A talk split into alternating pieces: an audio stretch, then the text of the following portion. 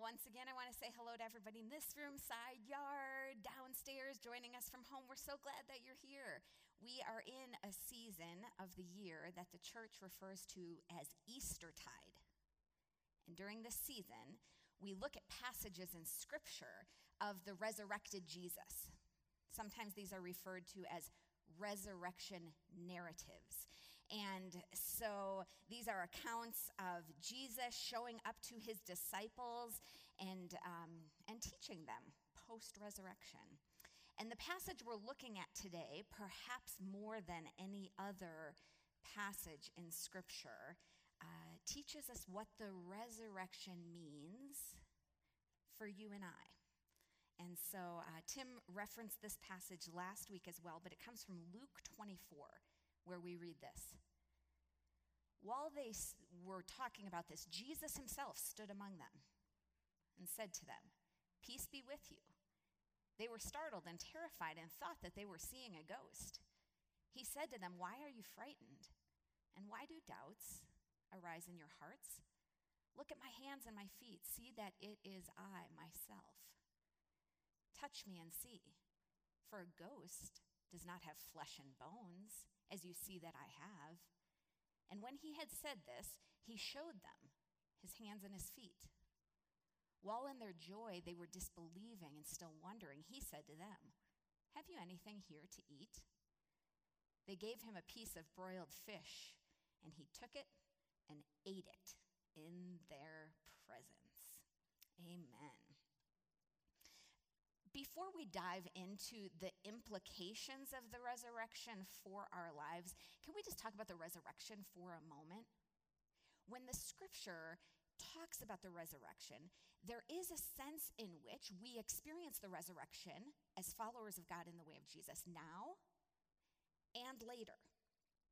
That the resurrection is both an experience now and later. Those who are in Christ, the scriptures say we are baptized into Jesus' death and resurrection. So, like when a person is baptized, what do we do? We go under water, and in the going under, it's a picture of dying with Christ in his death.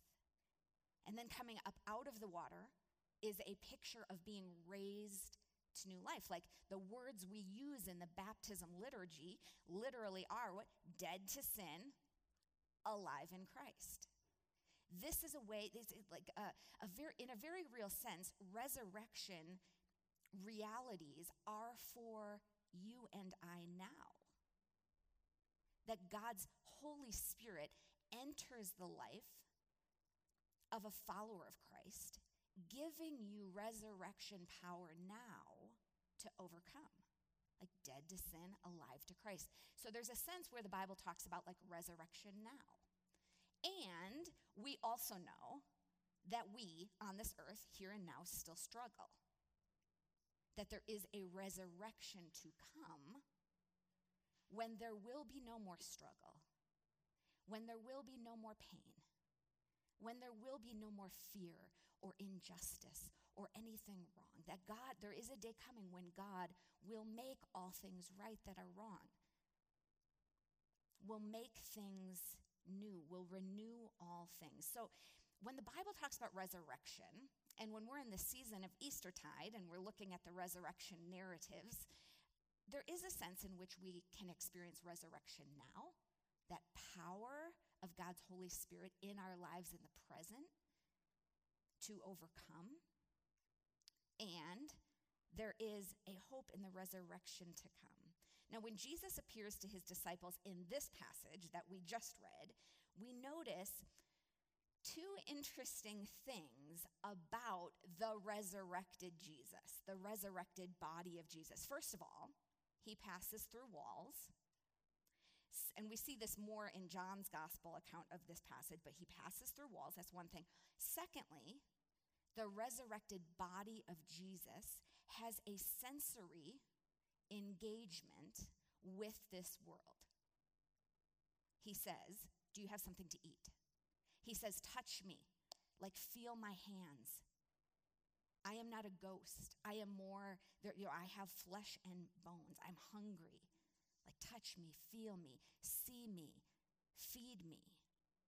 Now, the passing through walls part of this story is maybe what many of us think of when we think of eternity, when we think of the afterlife. Many people think of just like spirits floating around and passing through doors. And in a sense, right, we're seeing that's a piece of it. That's a piece of it. But we often forget that here Jesus also has sensory engagement in the world in his post resurrection body. Like he has a body and they can touch him. He, he's hungry. He eats.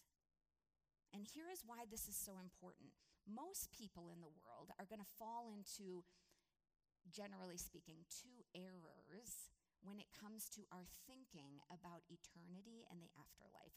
One error you could call secularism, the other you could call spiritualism, being overly spiritual. So, like over here, secularism basically would be this idea of the afterlife that would just say the physical is all we have, the material world is all we have. So, when we die, we rot. Like in a fully secular worldview, it, there's not a whole lot different between like a human being and a stone and a slug. I mean, maybe evolutionary process is a little bit different. There's some difference, but in the end, we all die, we all rot. There's nothing more, right? This is like a, a secular worldview of the afterlife. But Jesus' resurrected body shows us that after death, we too will rise. That we will be able to pass through doors, that we will be able to eat and drink and dance, that we will have real bodies that have somehow been like fully restored and redeemed. See, Jesus' resurrected body, it's like a picture of what the end will look like when God fully reunites heaven and earth in that original Garden of Eden is brought about again in the new creation. This is like a little glimpse, it's like a little picture, it's like a little window. And so Jesus' resurrected body is like addressing secularism. There is more. It's not just that you rot and die. Okay, but the other way we sometimes think about the afterlife and eternity is, is spiritualism right? Now, there's lots of versions of this. You could have the New Age version, but in this context here at church, let's just talk about like the churchy version of spiritualism. My pastor growing up would be like, yeah, you know, sometimes we're so heavenly minded, we're of no earthly good. This would be spiritualism, right? This would be to say that the spirit, the soul, is all that matters. That this physical world is just passing away. It's all to burn. Like, who really cares what you do here on earth? Who really cares about your physical body? Who really cares about the, the physicality of the pews you're sitting on or the building we're worshiping in? Who cares about the planet? Like it's all going to pass away. We're all going to be beamed up and out of here, and this will all be gone. So, spiritualism.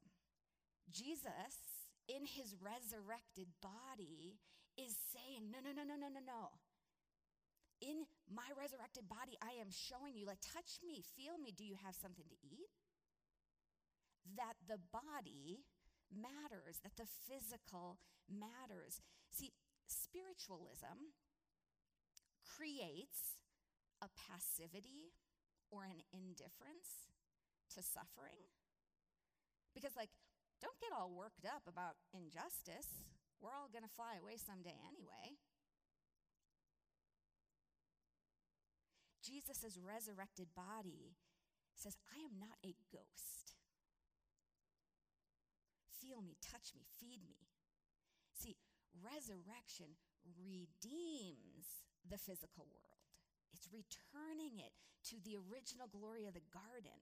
So, resurrection doesn't say it's all to burn, it doesn't matter, just start disregarding it all now. No, resurrection says real bodies will one day rise and walk and eat and dance and sing. So, the resurrection narratives of Jesus, when we see Jesus in his post resurrection body, is kind of like he is countering both of these worldviews. He's challenging secularism and spiritualism. Jesus is showing us in his body that God values the body and the spirit, and we probably never should separate them in the first place that it's not like there's one more important than the other. Why else would Jesus say, Do you have any food? Feel me, touch me. Do you have something to eat? Like, here I am. A, it, it's not like I have a spirit that dwells in a body. It's not like my body just contains my spirit. It's like I am a spiritual body, integrated, whole, together, that God values these, this interconnectedness. There is no division in me. So here's Jesus walking through walls, also eating. The body and the spirit are of equal value to God. It's this picture, this glimpse of what it will be like when everything is made new, when heaven and earth are reunited. And so, resurrection, we can experience it now, and we're going to experience it in full later. But let's talk for a minute about the implications then of the resurrection. The implications of this passage on our lives for today. Think from this passage, you could say there are like three implications of the resurrection realities in our lives. The resurrection means we are to fight, rest, and fear absolutely nothing. Fight or work, rest, be at peace, and fear absolutely nothing, which we just sang about. So, first of all, the resurrection the implications of the resurrection are that we fight for justice. Because we're, we're not here to simply escape this world. We are here to rehab this world. God is making all things new. His resurrection was just the basically, it's just like the beginning of the ripple effect of that new creation. We're not here to escape the world. We're here to rehab the world. God's already making all things new. We participate with Him in it. So that means we are not indifferent to suffering. We love this physical world, this material world. This is the world God made. We love the trees. We love the soil. We love the earth the planet. We care about the health of this place because we're not here to use it and abuse it and just escape from it. We're here to rehab it with God. And also, we love bodies, like physical bodies. Touch me, feel me, feed me, he said. He is teaching us to love bodies, to love our bodies, to love our neighbors' bodies, to love black and brown bodies, to love, but that the physical matters. So we're not passive as followers of a resurrected Jesus. We're not passive when it comes to the brokenness in this world. Like we're here to rehab the brokenness in all its forms. So when we see something wrong, we work, we fight to make it right in God because God is making all things new. And we participate with Him here and now until that day when He ultimately makes all things new. So, just this week, right? Lots of heavy stuff. And it's only that which hits the headlines. There's much, much more, I'm sure. But when a 20 year old black man, Daunte Wright, is killed, when a video is released of a 13 year old boy, Adam Toledo, shot in the chest, hands up in the air, nothing in his when another mass shooting happens. Here's the thing. As followers of God, in the way of the resurrected Jesus, we do feel that. It is right. It is the way of Jesus and it is the way of love that you might feel that. The grief, the rage, the pain, the overwhelm, the numbness, the loss. Like, if followers of God in the way of Jesus are to be anything, it is that we would be people of, that we would be a compassionate presence in this world, in this world that God so dearly loves. And what is compassion? Compassion is to suffer with. And so it is right, it is good, it is necessary to not bury my head in the sand, not be so heavenly minded I'm of no earthly good. But as I see, as I encounter things that are wrong, that I know that God is in the process of making all things right and that I would work with Him, fight for those wrongs to be made right. If we're not suffering with, do we really care? Jesus entered suffering. We follow a suffering Savior. So, to love your neighbor as yourself is to say, if that was my child, how would I want someone to show up and to show up that way? To love my neighbor as myself. You know, St. Augustine, a long time ago, he said these simple words that I love so much.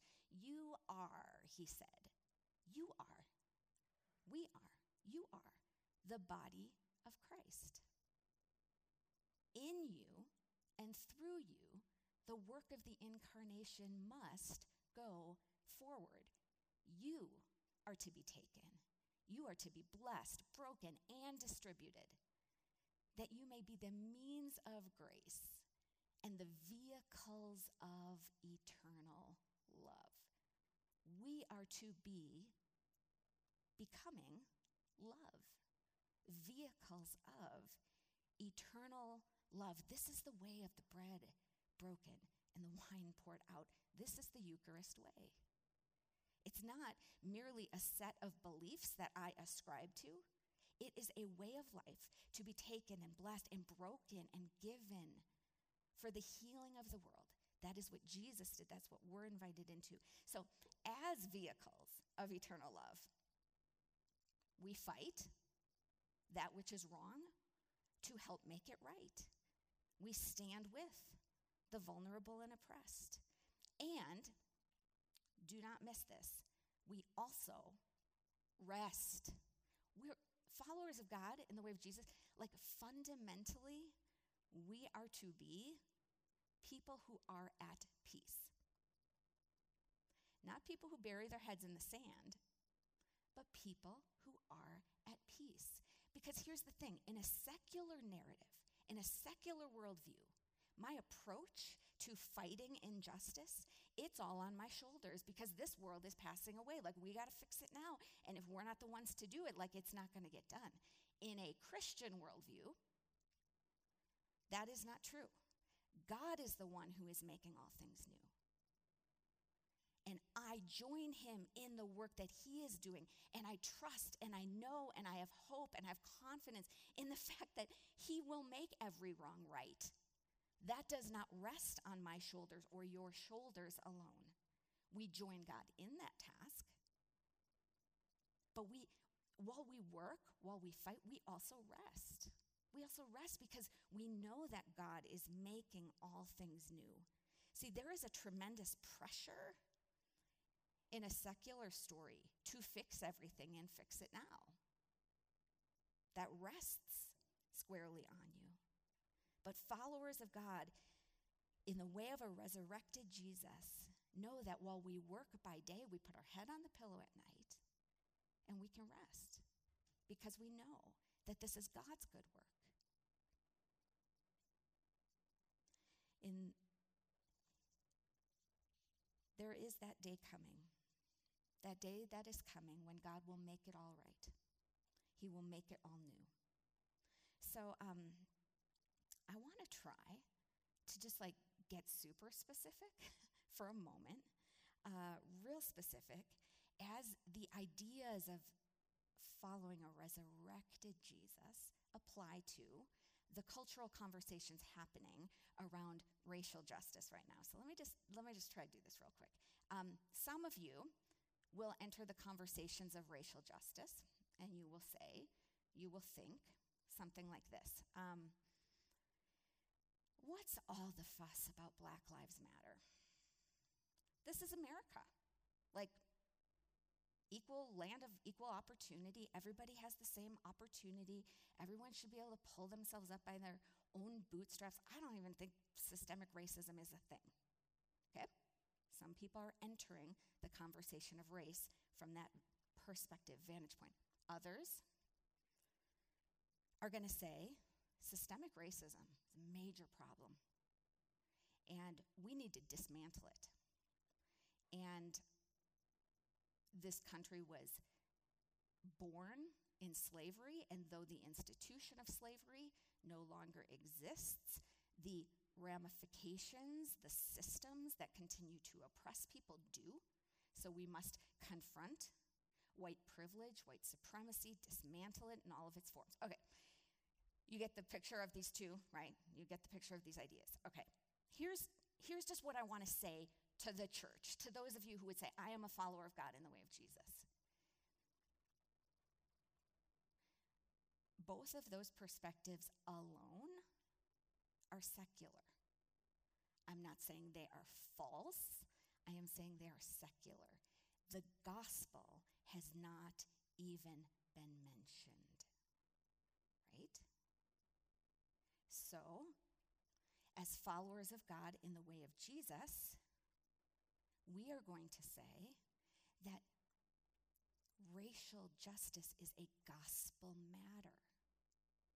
It is connected to the very heart of God. We don't approach this purely from a secular standpoint. We are motivated, the love of God compels us. Now, the thing is, pulling yourself up by your own bootstraps, that's very American, but that's not Christian. That's not the gospel.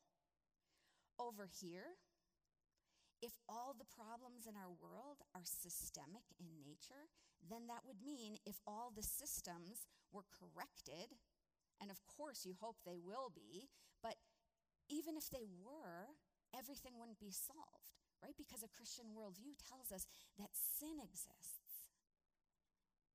and that the gospel of Jesus is needed to transform human life. So even if all the systems were fixed, there still is a problem. So I'm not suggesting that we be moderate, right? Let's be very clear. Like, racial justice is a gospel issue. But let's be sure to follow God in the way of Jesus as we talk about it. That we care about this conversation, we think about this conversation, not because it is popular to do so, but because it's tied to the very person and work of Jesus. Like Jesus said, I came to tear down the dividing walls of hostility.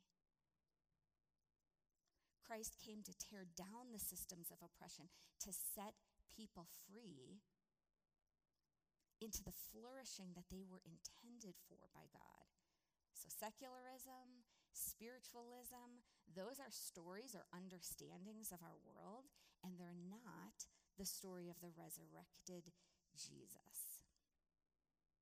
The thing that is so unique when we look back on and read about a lot of the writing during the civil rights movement of the 1960s, a lot of that was led by ministers. So there was this very much this nonviolent approach to the conversations of racial justice there was a lot in the in, interwoven in there that was rooted in the hope and in the reality that this is a gospel matter. It is the way of Jesus. The story of the scripture says God created human beings in his image. So black and brown lives matter because they're made in the image of God right? Every human being is made in the image of God. And the gospel says sin has corrupted everything. It's corrupted human hearts, it's corrupted families, it's corrupted nations. Sin has corrupted everything. It's corrupted us racially, it's corrupted us socioeconomically. Sin has corrupted everything. And Jesus came to redeem and restore all that's broken the human heart, the family, the systems that are broken, the world. For God so loved the world that he gave his only son. So the Bible tells us so. And the Easter story is Jesus has defeated sin and death and the devil. So what do we say on Easter? We say, Jesus Christ is risen. He's risen indeed. That gives us hope, that pulls us forward. He's conquered this. He has overcome sin, He has overcome death. And His resurrection body then calls us to rehab all that is broken. So we're not passive, we're not indifferent, we're inspired to work, and we're free to rest because God's given us like God's given us like a burden and a privilege, right? A burden and a privilege together of participating in the work that he's doing to make all things new. And then lastly, okay, resurrection teaches us to fear absolutely nothing, right? My fear doesn't stand a chance when I stand in your love. Why is that? It's because we know where this story is going. We know that Jesus has begun it. We've seen in his resurrected body what a, a, glimpse into what is to come. So we are not afraid. We do not fear this world. We do not fear each other. We don't fear a pandemic. We don't fear cancel culture. We don't fear liberal media and we don't fear conservative agendas. We don't fear a you know, pandemic. We don't fear the future. We don't fear a civil war. We don't fear because our story is rooted in the hope of the fact that God is making all things new. That there is a day coming when our bodies, like Jesus' resurrected body, are going to pass through walls and dance. That our bodies one day will be free of pain that our bodies one day will show up on this earth where heaven and earth are reunited, where there will be no pain, there will be no struggle, there will be no injustice. So we don't fear this moment. Those born blind are going to see, those in pain are going to have none. And just like the resurrected Jesus, we're going to have bodies that have like a sensory engagement in this world. We're going to come up to one another. Do you have something to eat? We are going to inhabit this world that God so deeply loves. So may you and I begin now living into the resurrection reality that's available to us. May we follow this resurrected Jesus. May we have hope and may we not be afraid as together we work with him to make all things new. Amen. I feel a little bit more of a preach coming on, but 20 minutes up. So let's pray together as we close. We pray together as Jesus taught us to pray Our Father, who art in heaven, hallowed be thy name. May your kingdom come and your will be done on earth as it is in heaven. Give us this day our daily bread and forgive us our trespasses as we forgive those who trespass against us. And lead us not into temptation, but deliver us from evil. For thine is the kingdom and the power and the glory forever and ever.